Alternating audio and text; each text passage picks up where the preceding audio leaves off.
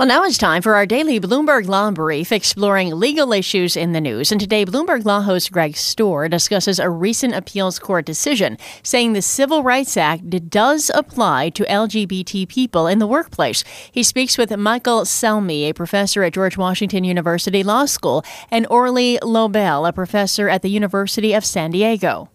Mike, uh, federal civil rights law, called Title VII, says that employers can't discriminate on the basis of sex. It says sex as well as some other factors like race and religion. It doesn't say anything about sexual orientation. So, how did, did this decision, written by Judge Diane Wood, how did it get around that, that language issue?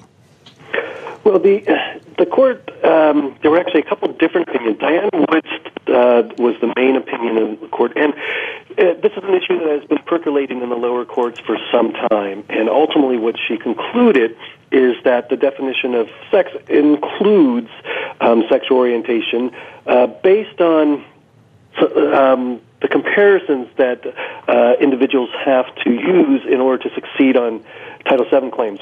So, for this case, where it is a lesbian um, who is bringing the claim, the court concluded that the fact that she is being treated differently because she is um, uh, interested in or dating women makes it so that she is being treated differently because of her sex. That if she were a man who was dating a woman, is one way to look at it, she would have been offered the job. Orly, you get the dissent. Can you give us a synopsis of why the dissent thought that Judge Wood was wrong?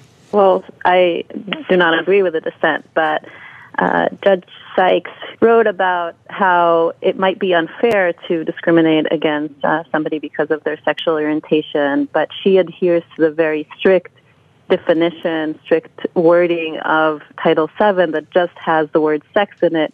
And she, like other uh, what you would call originalist or conservative, conservative non-activist uh, judges, wants to have Congress expand the, the definitions of the, the law and not have the judiciary be active and, and kind of have this living understanding of what the law requires of us.